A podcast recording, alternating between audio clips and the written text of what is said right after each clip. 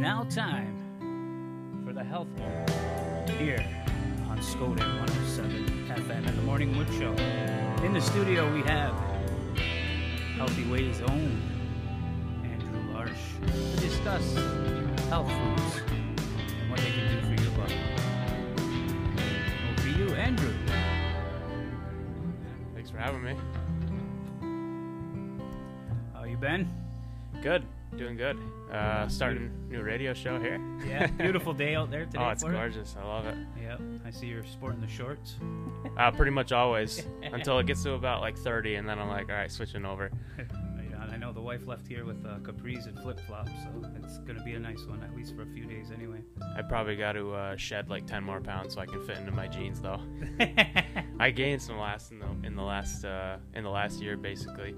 I think everybody has. Yeah, like it's the first time I've been this steady weight for the last eight years. Uh, then I started. What happened was, is this summer I started doing salsa in my garden, and of course I'm, I'm almost on like so with my diet, uh, I'm almost 100% raw every day. And then I went and I started eating tortilla chips. I got some organic unsalted tortilla chips, and uh, I was eating those almost every day with my salsa that I made. I make a raw salsa, an organic raw salsa. Yeah, salsa's, salsa's awesome. I love it. It's so good. Everybody does, man. Yeah. Everybody's on the uh, Mexican kick, Mexican food kick. You know, everybody's got burrito bowls and everything for sale on Yeah. the menu. So I mean, that's a good thing if, as long as you're getting it fresh, you know, and raw. We got a uh, guy that does it at the store the healthy way. So there's uh, the food truck. It's um, Nick. Uh, I forget his last name, but he does a food truck out yeah, front. I've seen that. I haven't eaten there though. Yeah. I haven't had a chance to get there, and um, I've gone by a few times. There's always a line, so Yeah. Oh yeah. He sells out in two and a half, three hours. yeah. There's uh, the health food, real good food down here too. Also, um, here off of 37. Um, can't remember Mhm. uh, who's running it, but yeah, it's called Real Good Food Stand, and they do the same thing. A lot of fresh products. And Yeah, man. Um, so I'm coming to you from Healthy Way, and uh, I'm a naturopathic doctor, raw food nutritionist, herbalist, certified holistic health practitioner, um, and uh, I'm also in school right now for a doctorate in clinical nutrition. Um, so basically, I've been doing raw foods therapy for the last eight years, and uh, I started out at the store um, about eight and a half years ago, and uh, I got there the first year in, and I was um, just reading books, a lot of books. And I think the first book I picked up uh, was um, Arnold Ehret's book on rational fasting. And this guy was like an unbelievable, um, dedicated, like just diligent, believed 100%, 110%, you know, in healing nutrition uh, through raw foods. And of course, it wasn't like uh, omnivorous, which is what I do. I do raw animal and vegetable uh, but he was doing raw vegetable, and uh, so he was juice fasting. Um, and of course, if he was, you know, if there was NutriBulleting back then, he would have did it, I'm sure. Um, but he was juice fasting, and he was old school from like the 18 to the 1900s, like the early 1900s. And uh, this guy would um, heal, I mean, just unbelievable things, blindness, and he was healing people of, of speech impediments. I mean, this uh, one story I remember is him and his um, one of like uh, the people that was walking with him on a journey. They were doing uh, foot, they were walking on foot through Europe, backpacking, and uh, this guy had a speech impediment for his entire life, and so uh, Arnold Ehret thought that he had some kind of muco- mucosal block up on his um, vocal cords, and that was kind of. Um, he was a doctor also too, so uh, he thought he had a blockage. So they fasted for 15 days, and within on the well, I mean, that was when at 15 days is when this guy uh, started bringing up after being so clean, his just uh, starving his cells, and then a cat- uh, catabolic stage, his cells started eating. Uh, his healthy cells started necrophaging or eating all of his dead cells, his toxic cells, and they started washing out this mucus on his um, um, on his vocal tissue. And uh, he brought up a mucus ball, a mucus plug, like like a half a pound, like a half a pound mucus plug. And after this upheaval of this dead, decrepit, and decaying material, which was this mucosal discharge, which mucus is very, very good at carrying dead, decrepit, and decaying cells. Yeah. That's when, when you have a cold or a flu, you're bringing out dead, decrepit, and decaying materials. All flus are healing, all colds are healing. So uh, when he brought this out, it was thereafter that his speech impediment was completely gone. He had some kind of disruption where it was every time that he spoke, these mucosal swellings caused him to not be able to vibrate his vocal cords properly. So he had to take an attempt three, four times to say these words. So I'm, I'm reading this material and I'm just like, this is unbelievable. And like the type of healing that, that they say is not possible. And also too, uh, Arnold Ehret was talking about healing cancers, autoimmune disorders, you know, things that were just at his time really not that big, and uh, they were starting. But he, he, he was positing, you know, every single disease in your body is is um, a, a, combination of deficiency and toxicity. And he wasn't the first person. I kept, I mean, I tore apart books. I, so far, I've read uh, probably in that in, in the health, I, I've got over 250 books down in the last eight years, and that's a lot of time. Uh, I've got over 15,000 hours of study.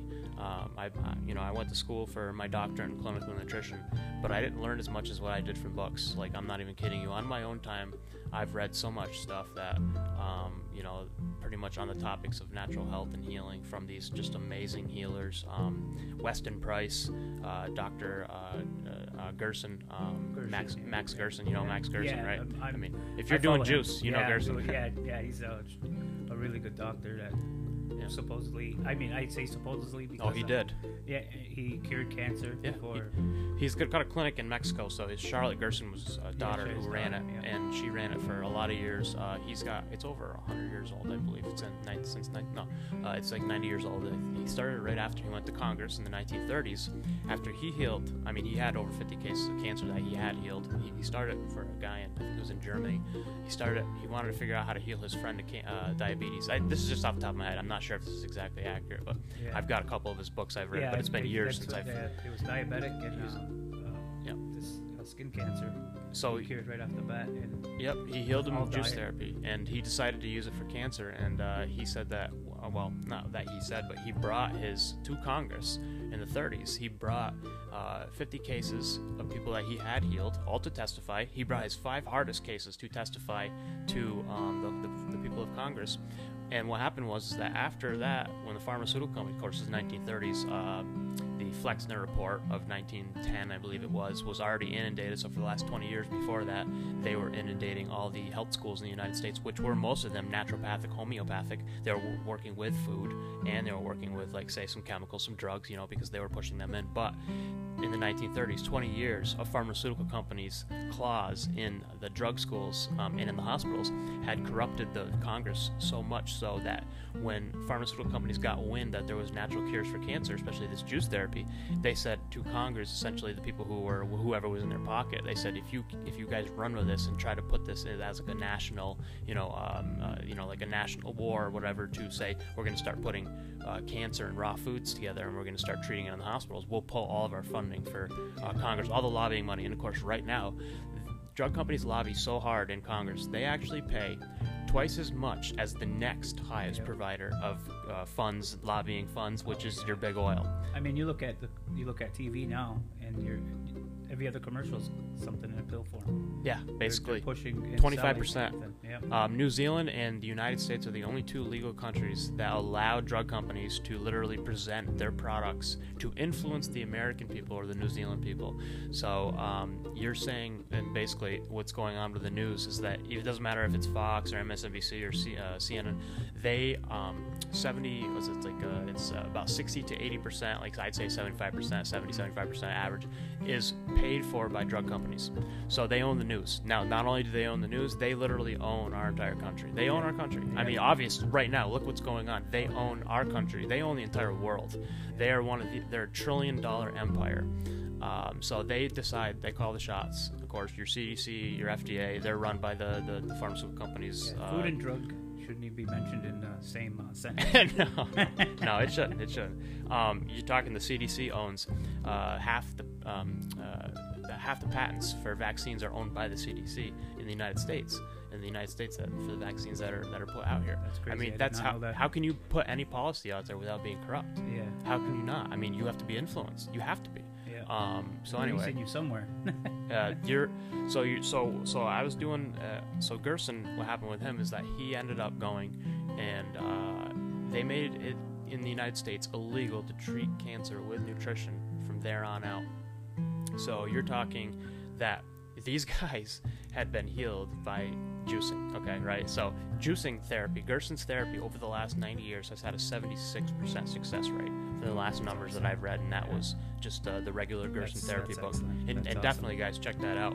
Yeah, uh, Gerson definitely. therapy is highly effective, and I actually use portions of his therapy um, for juicing for folks who are in stage three and stage four typically. You can get have- all these books too on Amazon and yeah, you can get them on Amazon. We carry a lot of them at, the store. So Yeah, uh, for, for the books that I'm going to talk about today, Arnold Ehret's books, Gerson Therapy, uh, Raw Primal Diet, We Want to Live, which is the book that's omnivorous, raw foods, uh, raw milk, raw eggs, raw meats, raw butters, raw cheeses, raw fruits, vegetables, nuts, seeds.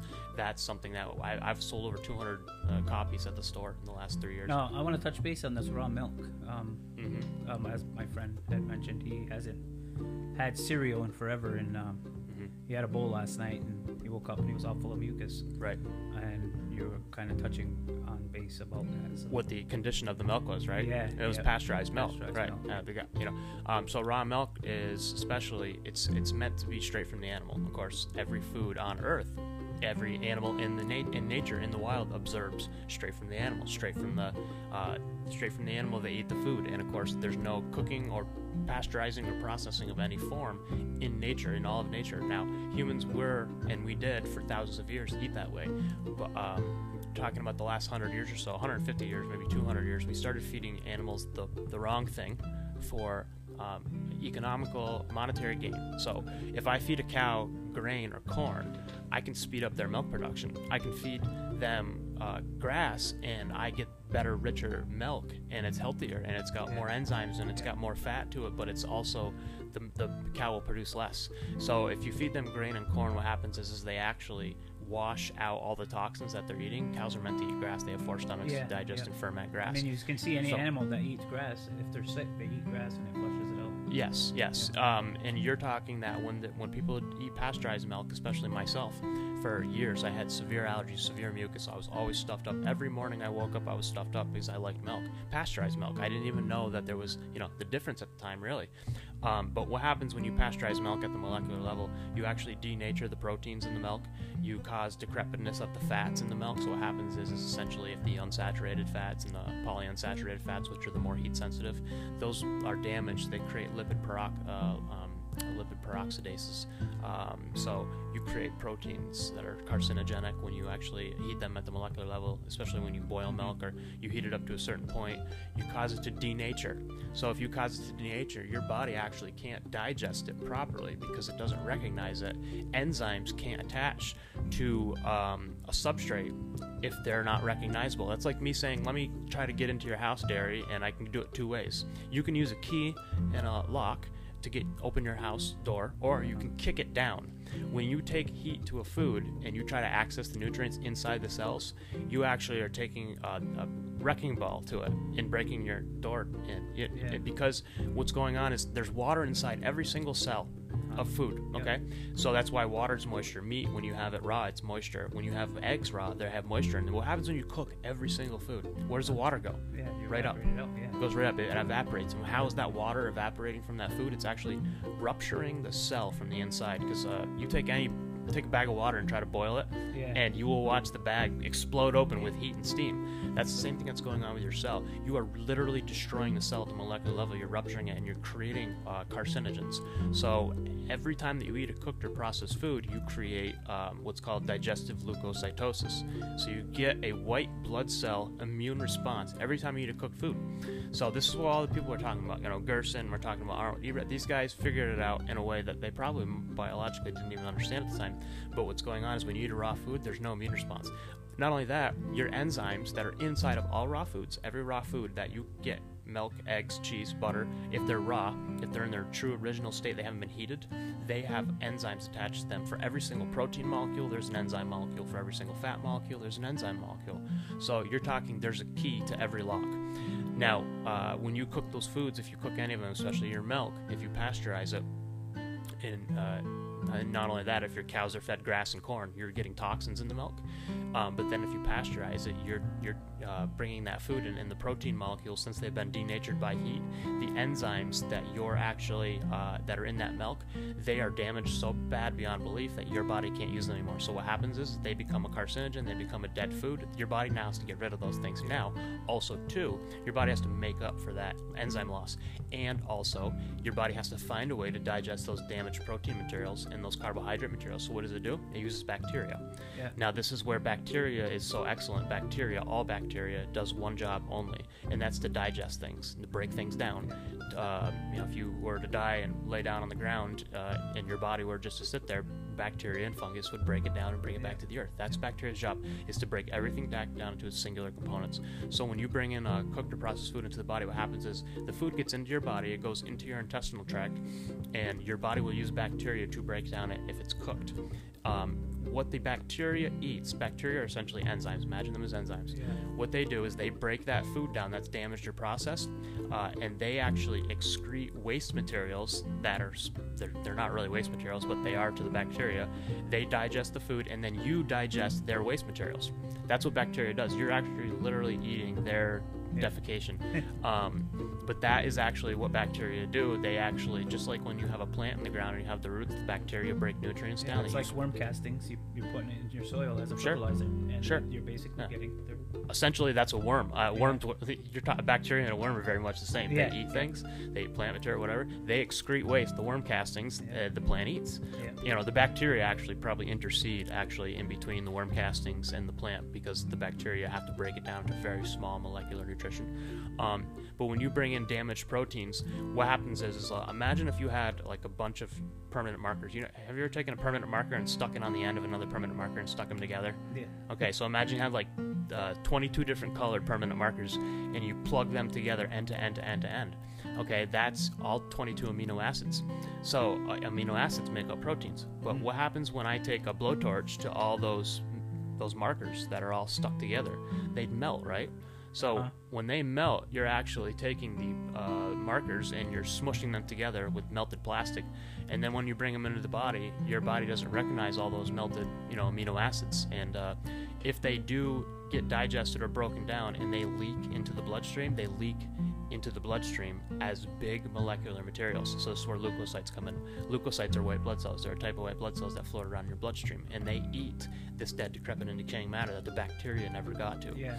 Um, because when you overwhelm your system with cooked foods, your body has bacteria, fungus, uh, yeast, mold, same thing. Um, your body will use those things. Parasites. If you have parasites in your body, your body will use parasites too. Parasites aren't a bad thing. Bacteria is not a bad thing. There's no such thing as anything in the body that's uh, an enemy to your body unless it's a foreign man-made material. So all of your cooked foods and your processed foods and your chemicals, those things when they come in, they act like foreign materials. The body treats them like foreign materials. This is where autoimmune diseases come from. People eat cooked and processed foods and chemicals, they have foreign materials in their body. Um, as soon as the food is unrecognizable, as soon as the chemical is man-made, uh, or say if uh, something's isolated or fractionated, like you take say, Well, it's just like vitamin in milk. E or- I mean, um, got to be 80% of the rest is lactose intolerant. Um, as soon as we have it, we're running to the bathroom. right to pasteurize milk. Yeah. Yeah, pasteurized because milk, you're looking at uh, three generations ago, four generations ago, you guys didn't have any pasteurized milk in your diet, and yeah. we Our did. bodies don't know how to process it. Right. So um, European cultures, they are, of course, you know, they're mostly a lot of cattle farmers, cattle herders, things like that, right? The African cultures, uh, almost all exclusively cattle herders, cattle farmers. Mm-hmm. Um, you're talking pretty much every European and African culture on Earth had dairy uh, in their diet pretty much regularly. Now, if you come to North America, you're talking about pretty much the whole North American continent. You guys did have milk, but only certain amounts, and you only had it during times when, say, like, uh, say a bison was on the plane that had a, that was pregnant and was breast uh, Yeah. you know, milk feeding. So they'd kill the animal, and actually, the most revered food in Native American culture, besides like say the adrenals, adrenal glands and the organs, was the milk. If there was a female, uh, say like a female bison, and the milk would be one of the first things that would be would be uh, consumed. So there was milk in the diet. Actually, I can't name a culture that I know of that didn't have milk in their diet at some point in their lives. Even the Asian cultures, um, at some point, They would have milk in their diets some, from some animal. Um, but uh, the Inuits, which they ate primarily raw uh, caribou, raw whale meat, raw fish, they would ferment their fish. They, uh, they'd have uh, foods called titmok. Um, they would have different foods that they would ferment and dry uh, your fish for, for one. But when they got a caribou or they got a reindeer, depending on where they were in the um, Arctic circle, there would be um, harvesting of the milk if they had a female um, you know animal that, that had milk was, was pregnant. So you're talking there was milk even the semi-nomadic um, oh god the um, the basically there are you know Russian uh, uh, Inuits. Um, I don't know if their name is Inuit still but they would harvest uh, semi-nomadically reindeer milk. They would actually herd reindeer together and they would they would drink their milk. It's pretty cool. And they're Native American. You know essentially they were native native uh, uh, um, you know uh, ancestry. Yeah, Aboriginal. Yep, Aboriginal people. So um, you're talking that milk is when it's so okay. So right. So I work right near the reservation, right? Yeah. Obviously, so half of my clients, three quarters of my clients are Native American, and yeah. when they come in, I mean, I get a lot of them on raw milk, and I haven't had one person with an issue. As soon as they switch them over to raw milk, That's it's awesome. it's incredible. Yeah. Now here's why: your your body, just like my body, doesn't matter what my blood type is, what my ancestry is. We all excrete lactase enzymes uh, in our digestive tract as human adults. Mm-hmm. Uh, no animal on the planet as an adult excretes lactase enzymes in their digestive tract except for us. We're the only species on Earth that does that. Um, so we are actually meant to di- to bring in milk into our bodies, uh, but it has to be in that raw state. It cannot be in any other state but that raw state, um, or if it's fermented raw, that, that's the other state that it can be in. Um, and fermented is just a, a, process past raw. So basically, it's not about the heat; it's about just uh, bacteria fermenting milk. So when I have my raw milk, like I get my raw milk from Miller's Biofarm. Um, if you actually go to millersbiofarm.com um, and you order milk from them, you will get it. And typically, they'll give you a date like three or four weeks from when it's going to start to turn sour But that's okay. It turns sour. It's not bad. Yeah. If you had pasteurized milk and three, four weeks later that milk turned sour, it would actually turn blue and black with mold. Um, you can go online right now. If anybody's listening to this when we listen to it later, go yeah. online and type in raw milk versus pasteurized milk um, at room temperature and uh, there should be pictures if you go to the images section if you use google um, you go to the images section at room temperature and i think it's like two weeks later when they're sitting at room temperature you see the raw milk the raw milk will separate into curds whey oh, yeah. and it's beautiful and it has no mold no bacteria um, sorry no mold black or blue and it's just separated and it'll separate into basically um, yogurt type yogurt right yeah. Um, curds and whey and uh, you'll see the pasteurized milk after two weeks it's loaded it looks like confetti it's black and blue confetti. It's all mold all over the milk. And because molds, they bring, they're the same thing as bacteria. They break things down and they bring them back to the earth.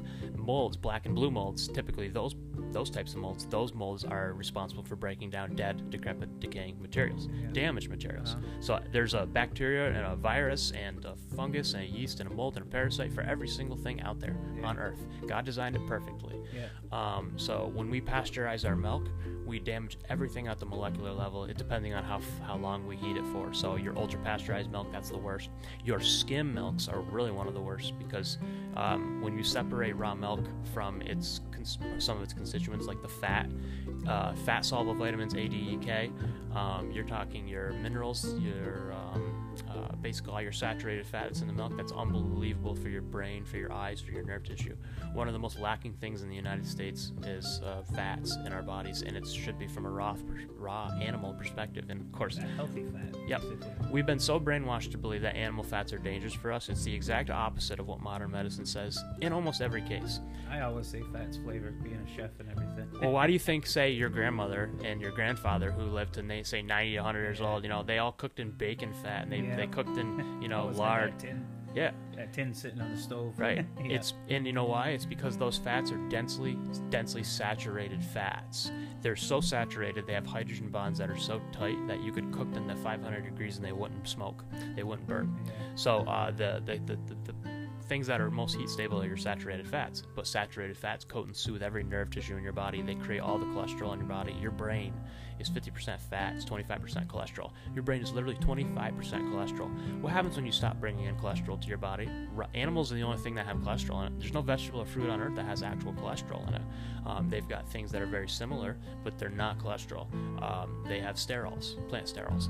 So when you're bringing in uh, all this raw animal cholesterol, you're actually coating and soothing every nerve tissue. So I can reverse seizures.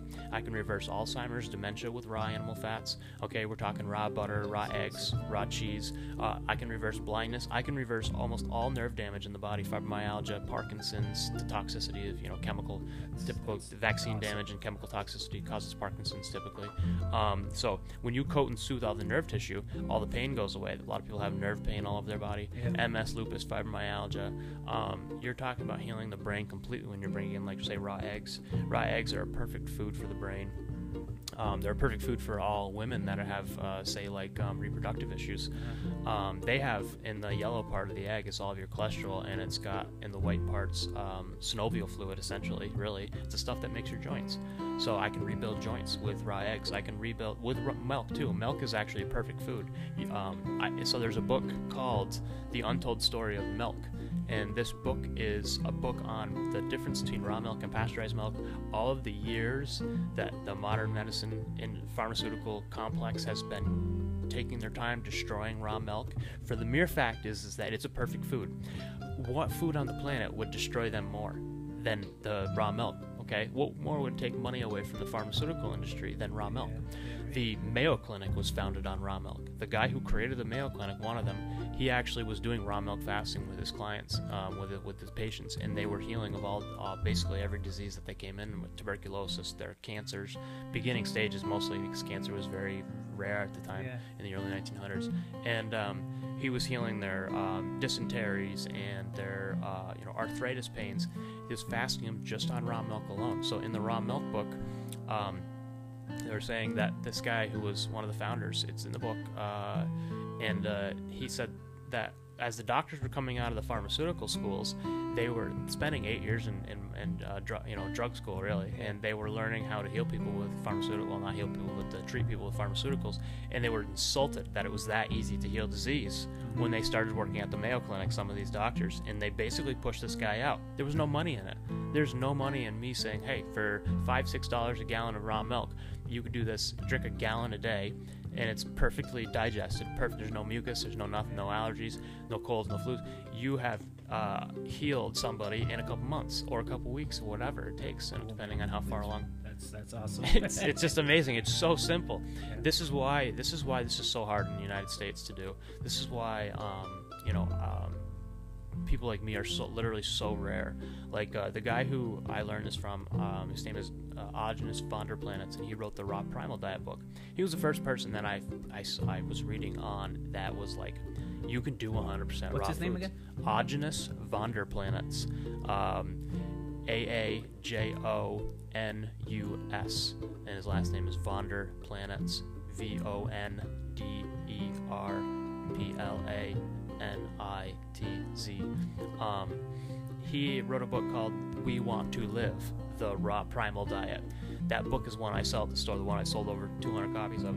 And in the book, he has a son with um, in the 80s. Now, this is all documented too. His son had a severed spinal cord from a car accident. This kid was drinking, and uh, you know this kid's been back and forth in recovery for the last however many years since the book's been written too. Um, and Aajonus had three forms of cancer. He healed himself with raw milk fasting and raw carrot fasting back in like the 60s. Um, and uh, so his son, anyway, 20 years later, fast forward, Aajonus been doing raw raw animal products for 20 something years. And uh, I started out vegan to a vegetarian, but that didn't work out. Yeah. Um, so he started picking up the animal foods and started feeling better. But um, he visited the Inuit culture. He, he stayed with the Sioux, Oglala Sioux. Yeah. Um, and uh, they the secrets, you know, of foods just learned from them. And uh, anyway, his son had a 0.00% chance of recovery. This kid's spinal cord was severed completely. There was a gap in between, you know, very, very large, centimeters large.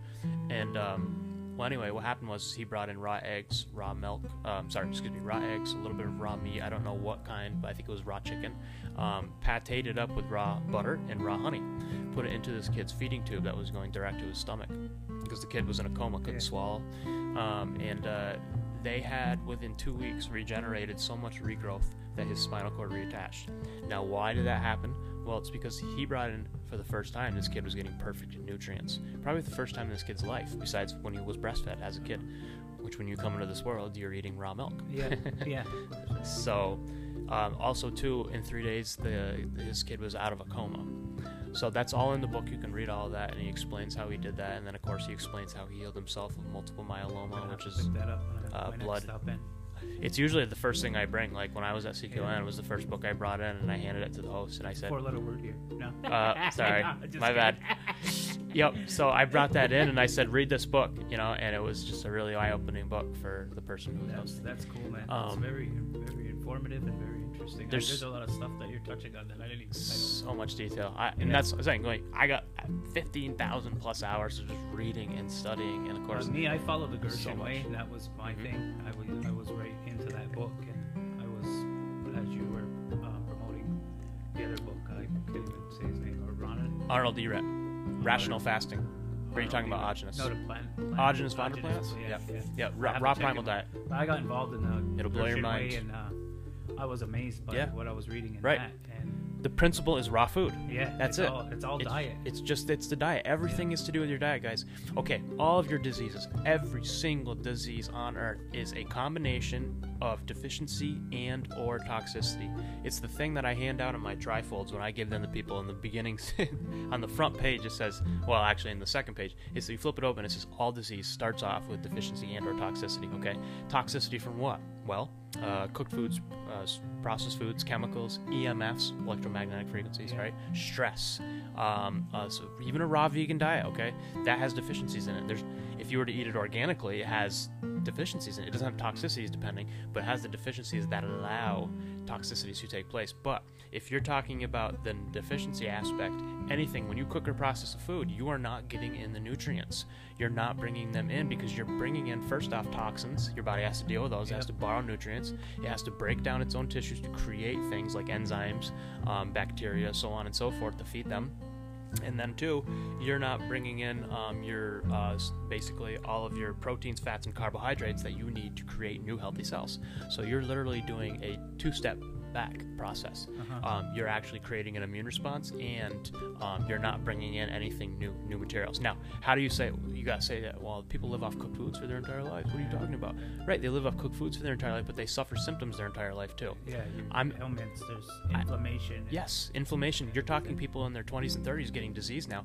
Every generation that we have uh, children from that are eating cooked and processed foods, and their, their parents are eating cooked and processed foods. You keep uh, we're dwindling our generations This is why our life expectancy has gone down drastically in the last like I don't know how many, you know basically since the, they started keeping records. You're talking we so-called went up in our life expectancy, but that's not true at all. We did. It's only because of uh, birthing that we've gotten so much better. And uh, you know, I can speak for my wife as a midwife. You know, um, that we're talking about the birth rates and also too the amount of uh, children that died of deficiency diseases back in the day. Once we started getting to the point where we started learning how to um, nutrify our body, and um, that doesn't matter if it's cooked or raw, but we drank raw milk for generations, built this whole country on it. But once we started realizing sanitation was a huge thing, I mean, my God, you're talking about sanitation was the one of the most important things to increase our life expectancy, not vaccines, not drugs or pharmaceuticals. Um, when we get into in a couple weeks, when we talk about the you know modern medicine more and things like Yeah. that, there's a book out there called Death by Modern Medicine, and I'll just give you a little taste. They did studies over 10 years and found that 5 to 20 percent of all the deaths, or excuse me, um, 5 to 20 percent of all the iatrogenic death in the United States was reported, which means, and in those numbers, the third leading cause of death in the United States behind uh, heart disease and cancer is doctor led death. The third leading cause in the United States is caused by doctors. Uh, Whether surgeries unnecessary or necessary, um, talking medicines taken as prescribed or uh, medical errors, which lead, medical errors like 7 to 8,000 deaths a year. It's unbelievable. 12,000 unnecessary surgeries a year, people die. Um, you're talking like almost 200,000 people die of taking their medications just as prescribed each year. Now, they, the heart disease and cancer, number one and number two. Uh, most people that die of cancer, they die of the treatment. Over 90% die of the treatment. You are actually statistically, this is unbelievably true, you are actually statistically more likely to die if you get cancer treatment by modern medicine than you do as, as if you do nothing at all. You are literally, you will live longer doing. You might still die of cancer, but you literally will do nothing at all, and you'll still live longer than you would if you, if you got treatment from modern medicine. You have a 60% chance of recovery actually by doing nothing at all. Now, most people don't do nothing at all. They actually Yeah. start eating a little better. They stop smoking or drinking, Yeah, this, yeah. that, or the other thing, right? Because a lot of people figure, hey, you know what? There are because how many Prop 65 things are there in California that are like this causes cancer, that causes cancer. Cell phones cause cancer, this you know, chemical causes cancer, the lead in the water causes whatever. Yeah. So they start to figure out, hey, things like chemicals, uh, they can cause defic- uh, toxicities. You know what I mean? Like Yeah. man-made things can cause toxicities. Wow. Um, cell phones, they can cause brain cancer. You know, you hold them up to your phone for 15 minutes, two hours, you actually Now we got them strapped to our wrists. Yes. Yep. everything. Smartphones and smartwatches and everything is just strapped to our bodies. Um, my leg ached for. Um, I carried my phone in my front pocket on the side of my front right leg for a couple years straight, and uh, this is when I was first learning at the store when I first got my first smartphone. And my leg ached for my bone ached in my leg for like six months. By the time I finally just like said, "Why do I carry this phone here?" After I learned about EMF poisoning, thermography is actually what taught me about it. This lady in uh, Massena, she was an acupuncturist, uh, Christina LaBouffe, and I went to her thermography class, and she was showing us cancers in the shapes of cell phones. Women were carrying them in their breast; they were Yeah. square shapes. The thermography picks up cancer cells before, way before. It's the most accurate way to pick up cancer cells. They pick them up way before like mammograms do, which mammograms create about 30 to 40 percent of all the breast cancers in the United States. By the way, it's radiation. No. Um, Yeah. so- your cell phone shaped cancers, uh, like mine, when I had it on my leg, right, and my bone ached because I was poisoning by man-made EMFs, cellular disruption by electromagnetic vibrational frequencies. Every cell in our body is electrically vibrational. Every single cell has an electron that rotates around it, right? Um, so every single cell in our body has a different hertz frequency. Well, man-made cellular frequencies are not meant to be exposed to our body. This is what all. This is what all basically your colds and your flus are. You're seeing today is electrical poisoning, detoxification. Um, you're seeing, especially right now, right now in the United States, this this year, this biggest one right now is, uh, you know, you're seeing new 5G poisoning. Most of the COVID cases in the United States are actually just um, um, basically misdiagnosed testing for the PCR test, but we'll get into that for in two weeks. We'll talk all about that um, and all the false positives. Uh, but uh, your EMF poisoning, you're talking about electrical frequencies that cause disruption to your red blood cells. So right now we have two new frequencies: 5G and Yeah. uh, broadband satellite. Broadband satellite's been floating our, over our heads since last year uh, with uh, the um, uh, te- uh, tes- not Tesla, but Elon Musk's new uh, Starlink satellite program. And his plan is to get 40 to 60,000 satellites in over our heads, blasting broadband on us all day long. Every single time we get introduced to a new electrical magnetic frequency, an EMF frequency, we have a new cleanse, a new detox reaction. Okay, um, radio waves. Um, you're talking radar. Now, if there's a book out there called The Invisible Rainbow, it is the most astounding book I've ever read. There's over 150 pages in the back of the book of just basically um, uh, statistical information, studies. Um, I've got at home, well, I've got it posted on my Facebook page. You go onto my Facebook page, Andrew Miles Larsh, and you'll read, you can read the last seven months of information that I've been posting about what's going on right Uh, now. I'm watching my Facebook and I'm getting uh, messages that uh, Hmm. they told me to reach over and give you a fist bump. yeah, awesome. Good, man. I yeah, this information is controversial, and I can't tell you how much time I've had just trying to build a friends list that was safe for Yeah. me, so that way I didn't constantly get. I don't know if I can say shit, but Yeah. I just said it. Yeah. it's all good. Don't worry about it. But I'm I'm talking people that just okay. There's things out there that people just um, won't want to listen to ever, and I'm fine with that. Listen, I I'm total free speech. Like I love being uncensored here, especially right now with you. I can talk about what I believe, and uh, this is what I believe. Yeah. If you don't believe it, don't worry about it. Just turn the show turn, off. Turn the show off. Turn the show Yeah. off. Never your listen to it choice, yeah. again. Ban me. yeah. Go to my Facebook page and literally block me. I do not care. Yeah. What I listen to and I talk about, like, if I don't like something I don't hear, I just I don't argue with the person. I Yeah, just say, all right, it Yeah. yeah. It's like there's people that have to go out of their way to do this in the United States. They censor you for having a political ideal. They censor you for having a scientific belief, Yep. or say if you don't believe in their pseudoscience, which I call it, but that's my opinion. I believe that almost 90% of all the science out there is politically motivated, or um, it's pharmaceutically motivated. It's bought and paid for, and I can prove this too. Agendas being pushed down everybody's Right. throat and in their minds. Yes. If if you go against the World Health Organization or the CDC, you get censored immediately. Okay, like that. What, what How how is that science? Science is questioning things. Every single time that you hear a new theory or a hypothesis, or you hear a new a person coming out and saying, just question it. That's all you got to do. But to be combative and to do there's there's 14 um, scientific um, principles that are uh, basically like ad hominem attacks, and uh, the logical fallacies is what they're called. Now, modern medicine uses all 14 of them, uh-huh. and people, when they argue on Facebook or things like that about, Yeah. like, what are you talking about? You're not a modern medicine doctor, so how would you know?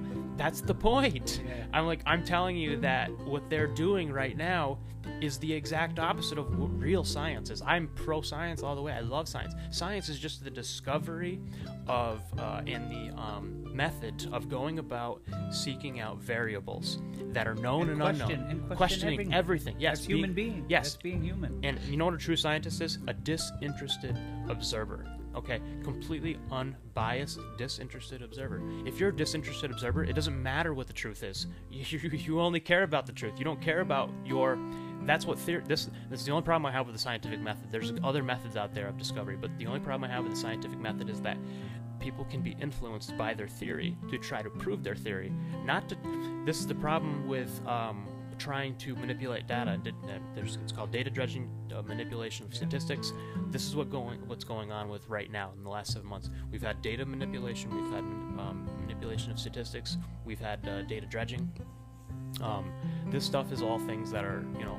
Um, any way to get somebody to say, "Hey, this drug has a 30 to 40 percent, um, you know, um, uh, likelihood of reducing your cancer risk or something like that." Yeah, That's yeah. so easily interpreted as, "Oh, that's great," but you know what? If you look at the statistics, it's like 33 percent, you know, uh, of like one type of cancer or something like that. Mm-hmm. But they'll make it sound like it's all cancers, and like this is the manipulation of data we're talking about. Um, when you read the book Death by Modern Medicine, you will find out that that five to twenty percent that I was just saying about the all the reported cases of people who have actually died by modern medicine's hands, um, really what's going on is the other eighty percent.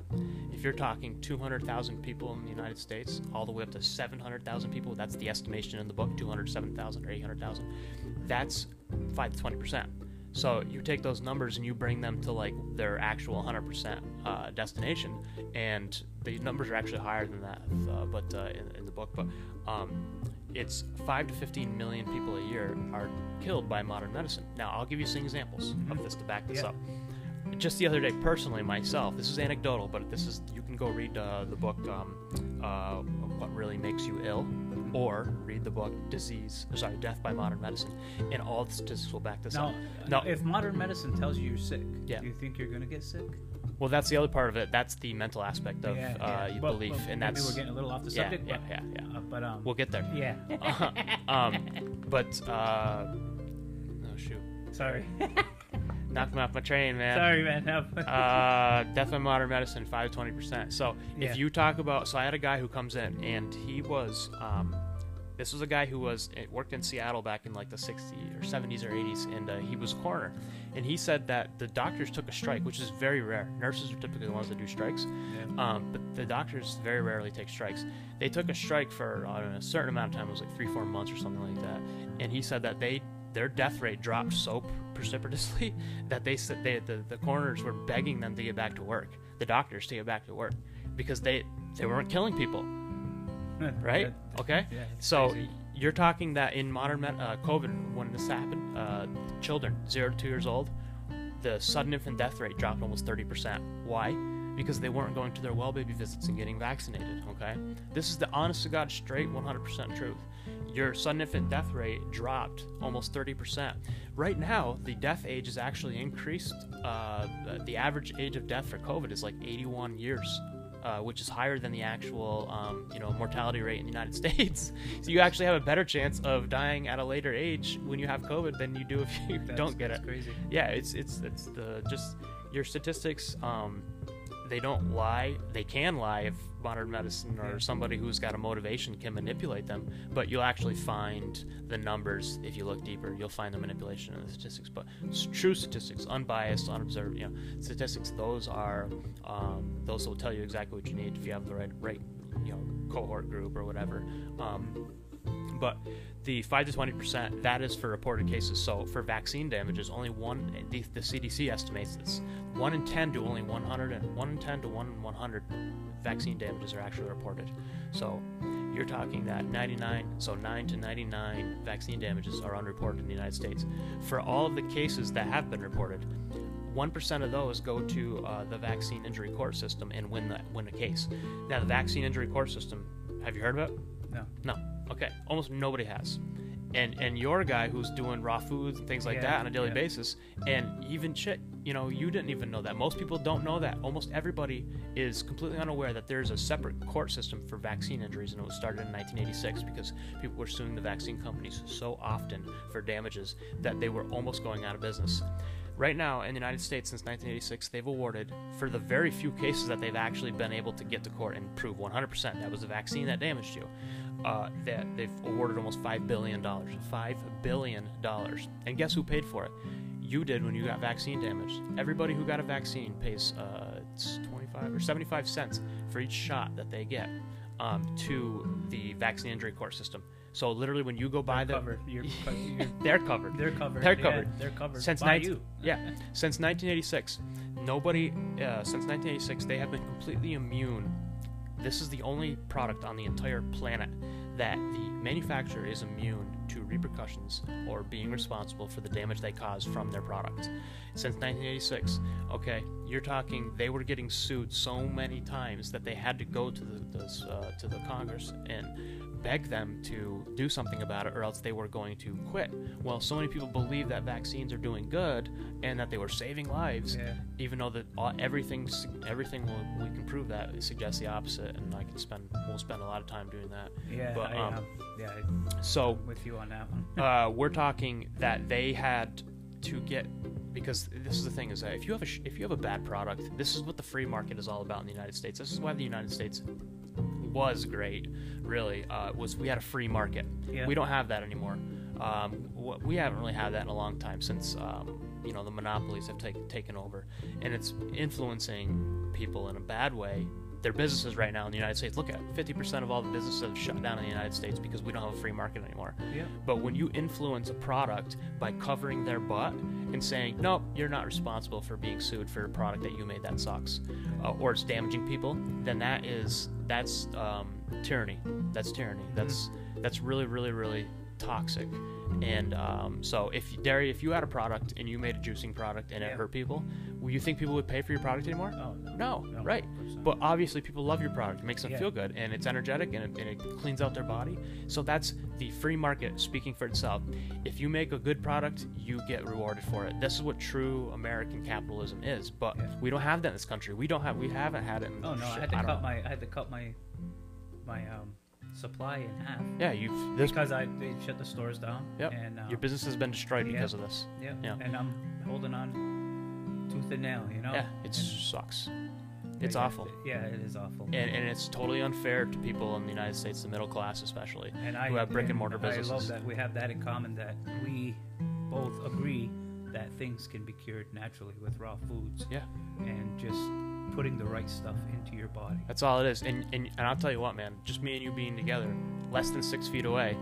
Yeah, we yeah. have a bioenergy field Yeah. that actually you have a okay. So you have a bioelectric energy field Mhm. that when you get in close contact with people, especially when you hug somebody, shake their hands, you are actually connecting your bioenergy fields together. Oh, yeah. Um, there's a guy that I know. He's from he's from uh, Mohawk Reservation, uh, you know, Mohawk territories, and uh, this guy can see auras. And I don't know if he'll listen to this probably, but uh, he's he's good friends with uh, Whitcop there, Dr. Whitcop, Nate Whitcop, um, which me and him are good friends too. But he is he sees auras. He got in a car accident. He can see auras. I don't want to mention his name because I don't know if he wants me to, but Uh-huh. um, you would know him, I know, but he sees auras in people's bodies. So when I when he sees me talking about this stuff, Mhm. my aura turns purple gold.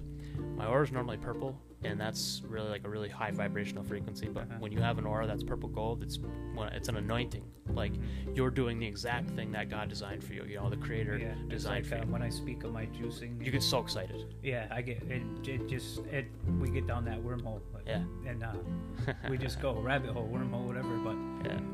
I get so excited of talking about the ingredients and what it can do for the body, and just opening your mind and Yeah. unclouding Oh, see the world. Yeah, it's just you, you're seeing it differently, and um, I can't preach that enough. And. I think it's great that we've connected and finally got That's- to do something. That's the glow. That's the Yeah. um, higher power of consciousness coming into your body. You're opening up, you know, your chakras and all Yeah. that stuff. Yeah. Like that's the whole like. E- even if you were to be like New Age and not believe in God or whatever, and you believe in nature, like I have nothing against that. Hey, go for it, man. And you know what? I'll tell you what. It's all in commonality because what you're doing is you're opening up yourself to nature, or you're opening yourself up to God in the creative consciousness. And what you're doing there is you're cleaning out every pore and cell in your body that's being blocked and plugged up. Like that's the whole thing with the Arnold Ehret fasting is that you're actually breaking down and cleaning out every single cell in your body down to the smallest blood vessel, which is your capillaries, which connect to your um, your lymph tissue, your lymph nodes, uh, Uh-huh. and you're basically cleaning out everything to the point to where you're pure down to the smallest little piece of plumbing in your body. And when you're done that, your your skin is clear. You're purified from the skin. You're purified in your eyes, your brain. Um, bringing back those nutrients that's the biggest thing that we struggle with today is getting those nutrients in because we have no idea how to eat the Yeah. food pyramid is so bad the They should standard flip it american upside diet down. They should flip it right upside yeah down. the, the standard american diet sad is literally sad you know Yeah, they, they, they're heard that. changing it in Canada because I was um, the chef over at the school, and I was um, trying to get the kids to learn and to teach them that home cooked meal and knowing where your food comes from is very Absolutely. important. Mhm. And I tried to teach that on them, and um, but then I noticed that the Canadian government is switching their food pyramid a little bit. They're moving things around Yeah. to where the importance that bread is way down there now. Right. You know. I'll tell you what about that is too is that seeds are meant to be soaked. Now, there's a book out there. It's actually by, um, it's mostly based on Native American culture, based on Aboriginal culture, uh, you know, Australia. You're talking that um, this book is based off of all the indigenous cultures, and what they did with seeds and nuts is they soaked them first. They soak them first, and that's what um, gets rid of the enzyme inhibitors on the outside of the seed shell, and then they make the bread. Uh, most of the breads in the United States, this is why people are getting rid of grains, is because they're so inflammatory because they're not soaking the seeds first. Because why? It saves money if you don't, right? Yeah. You have to spend eight hours soaking seeds just to get rid of the seed shell um, inhibitors. Mhm. Excuse me, the enzymes that are on the outside of the seed shell. That's why people eat beans. Like grandma used to soak soak the beans overnight before Yeah. she made the beans the next day. They don't do that anymore. And um, the seed shell is a protective coating to the meat that's inside typically. Um, and uh, you're talking that when people are eating all these breads now, these pastas, not only are they inflammatory because they have the enzyme inhibitors still intact, they're GMO typically nowadays too, like Oh, your yeah. like your corn, which is technically a seed and a fruit, I guess. Um, but it's you know um, you're talking about your wheat um, grain that uh, you essentially have GMO'd almost 97% of all the grain um, that's made, or excuse me, all the you know the, uh, you know I guess the uh, foods that are made from wheat are GMO'd. Um, and if you're not buying organic, you are guaranteed almost exclusively to get sprayed chemicals on your food, but almost exclusively too to get them GMO'd. Unless it has a non-GMO label on your food package, everybody should read their food packages and start learning how to. I only buy organic. I strictly only buy organic or organically grown. I almost exclusively know if I'm going to buy animal products, I know the farmers. I know how they grow their foods. You have to these days. You just have to. This is the thing is that this is why we are so sick today. Not only are we getting foods that are chemically sprayed and GMO'd, we're not knowing where our food comes from. A hundred years ago, you knew pretty much exactly where your food came from because it came from your local area. Yeah. Almost. Yeah. You know, Everything was native to the yeah. to your area where Right. you lived. Yep, and and, and like eating eating foods out of uh, out of um, uh, zone. Like okay, so we're in zone 4B, right? I'm a huge tree. I, I grow trees. I have like 130 different cultivars of different species of trees. I grow apples and nuts, uh, uh, apples of every kind, fruit of every kind, uh, nuts of every kind, seeds, and. Uh, if I don't, if this food doesn't grow in my area, I try. I pretty much won't eat it. Um, I only eat foods that would actually survive in this area. So if I'm eating lemons and oranges, it doesn't for whatever lemons. I would say they're one of the very few foods that I would eat out of because they're so spectacular and they're healing. Yeah, I love that. To me, I And- eat a whole lemon. Exactly. I Yeah. Peel and all, even actually, the Yeah. peel's really good. It's medicinally. But um, if I eat oranges, or say like um, I eat foods that are just totally like tropical foods, and you eat them out of time and out of season, they are I mean, I'm a big believer that they will do better for your body if you're there in that environment and actually eating those foods. So when I go down to Florida, like I'm going down, you know, to Florida, like the Keys every couple of years, Yeah. I will eat the foods there that are grown in that area, citrus fruits and things like that. And it's because they have protective properties that are designed just for that area, for the heat, Oh, for yeah. the, the mineral activity. So uh, you should eat foods that are endemic to your area. That's one big thing, you know. Um, what would we eat up here? We would eat, you know, milk and eggs and fish. Yep, Fish fish. is huge. I mean, Um, I, there was always the debate here Yep. with the fishing rights gone and, Yeah, and that's all the polluted waters. Yeah. and, you know, I wouldn't honestly. Here's the thing with fish is that it used to be excellent. It's Yeah. not anymore unless you're buying cold, cold Alaskan salmon water, clean water fish, where most of the toxicity it has is not up there.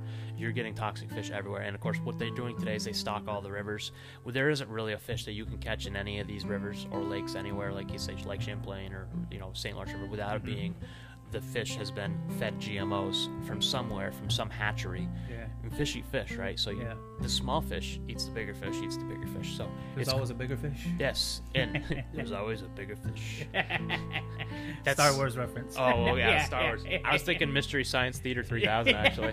I was the Land Before time. I can hear my buddies. A bunch of nerds. Yep. but Um, yeah, you're ahead, talking. sorry. It's called biological magnification. So if you feed that small little fish at the hatchery GMO pellets, which they're feeding them corn and soy and all that crap, um, they feed them that and then they release them into the river. Well, they're loaded with GMOs, and then the bigger fish eats that smaller fish, and they've got GMOs now inside of them. Mhm. And then, so for how many little fish did that big fish have to eat? Maybe 10 of those little fish that's loaded with GMOs.